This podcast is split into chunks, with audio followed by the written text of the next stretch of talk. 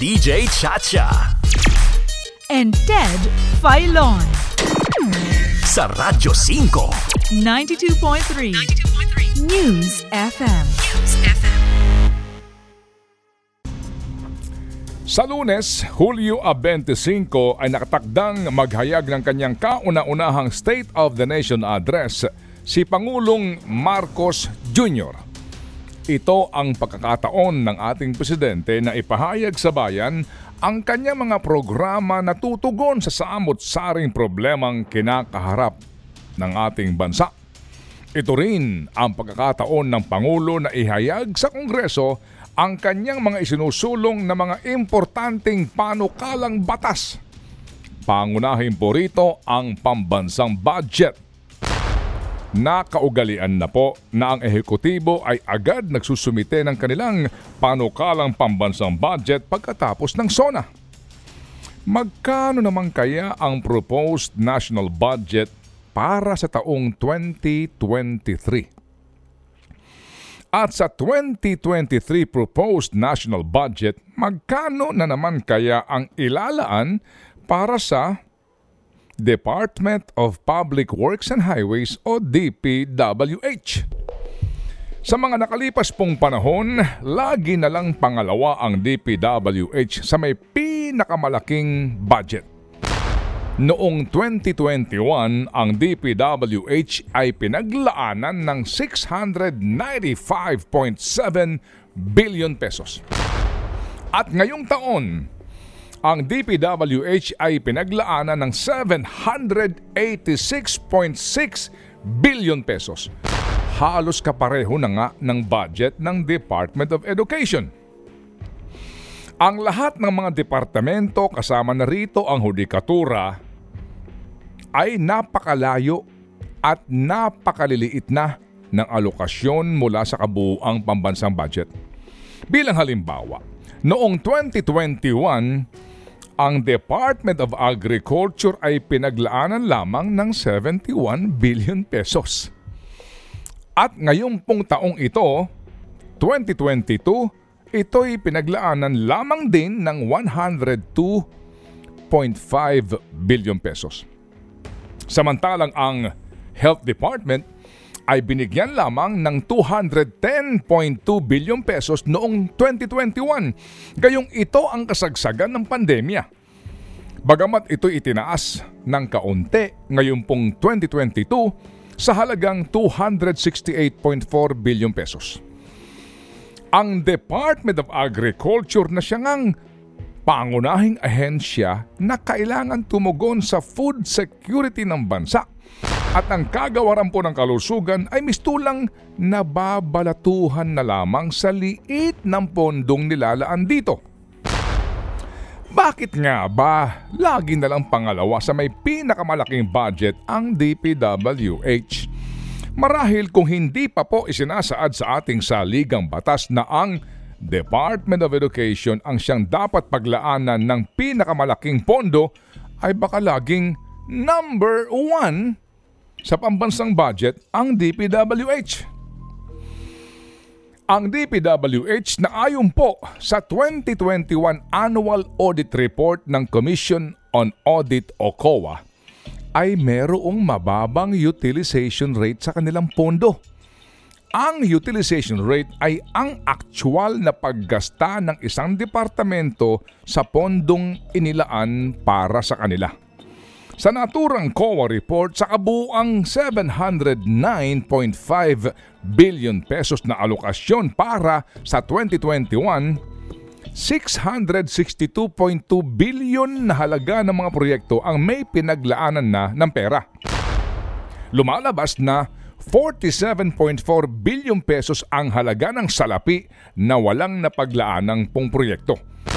Subalit, sa 662.2 billion pesos na kabuang halaga ng kanilang obligated budget o pondong may pinaglaanan na po ng mga proyekto 60.97% lamang o 403.7 billion pesos ang aktual na nagasta hanggang sa katapusan ng 2021.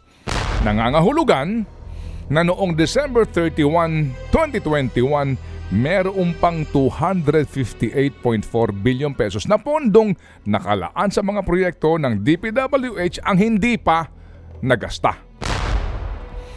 Ang halagang ito'y triple higit pang triple ng budget na inilaan ng Kongreso sa Department of Agriculture noong 2021 na 71 billion pesos lamang. Bagamat pandemya ang isa sa mga dahilan po ng DPWH kung bakit mababa ang kanilang utilization rate, muling ikinakatwiran po ng ahensya ang problema sa road right-of-way sa mga proyekto.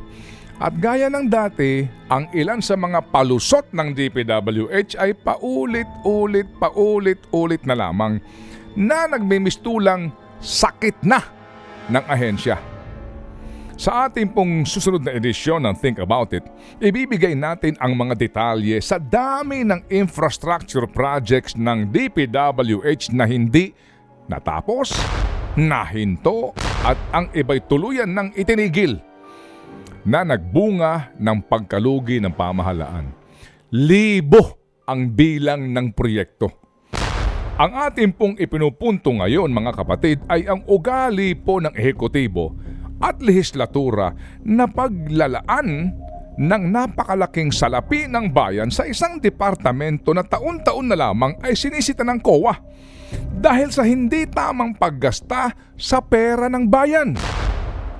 At sa gitna po ng katotohanan ito, nag-aanyong paborito ng mga nagtutulak sa pambansang budget ang DPWH.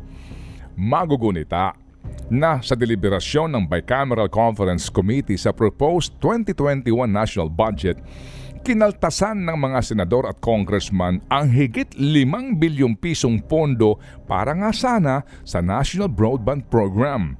Ito po yung proyekto sa ilalim ng Department of Information and Communications Technology na magbibigay sana ng libreng internet service sa ating mga kababayan lalo na sa mga probinsya.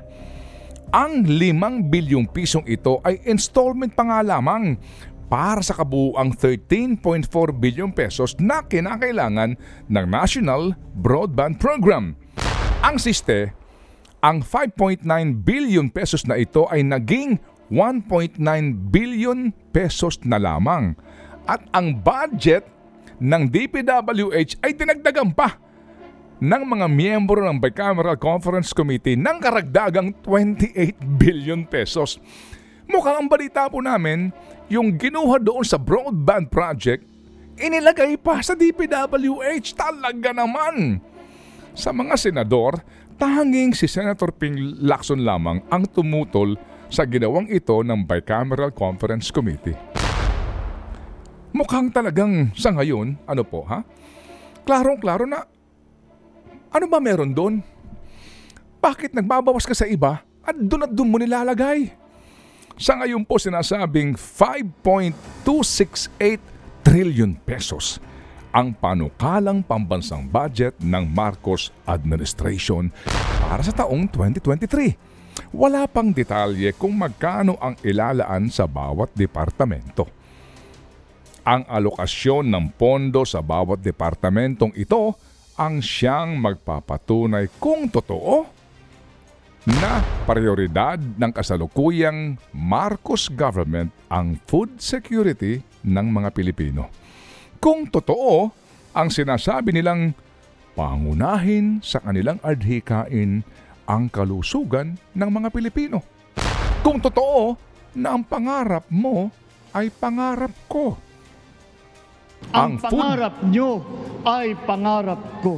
security at health concern ng mga Pilipino ay matutugunan. Kung totoo, ano sa palagay nyo? Pag-isipan nyo. Think about it.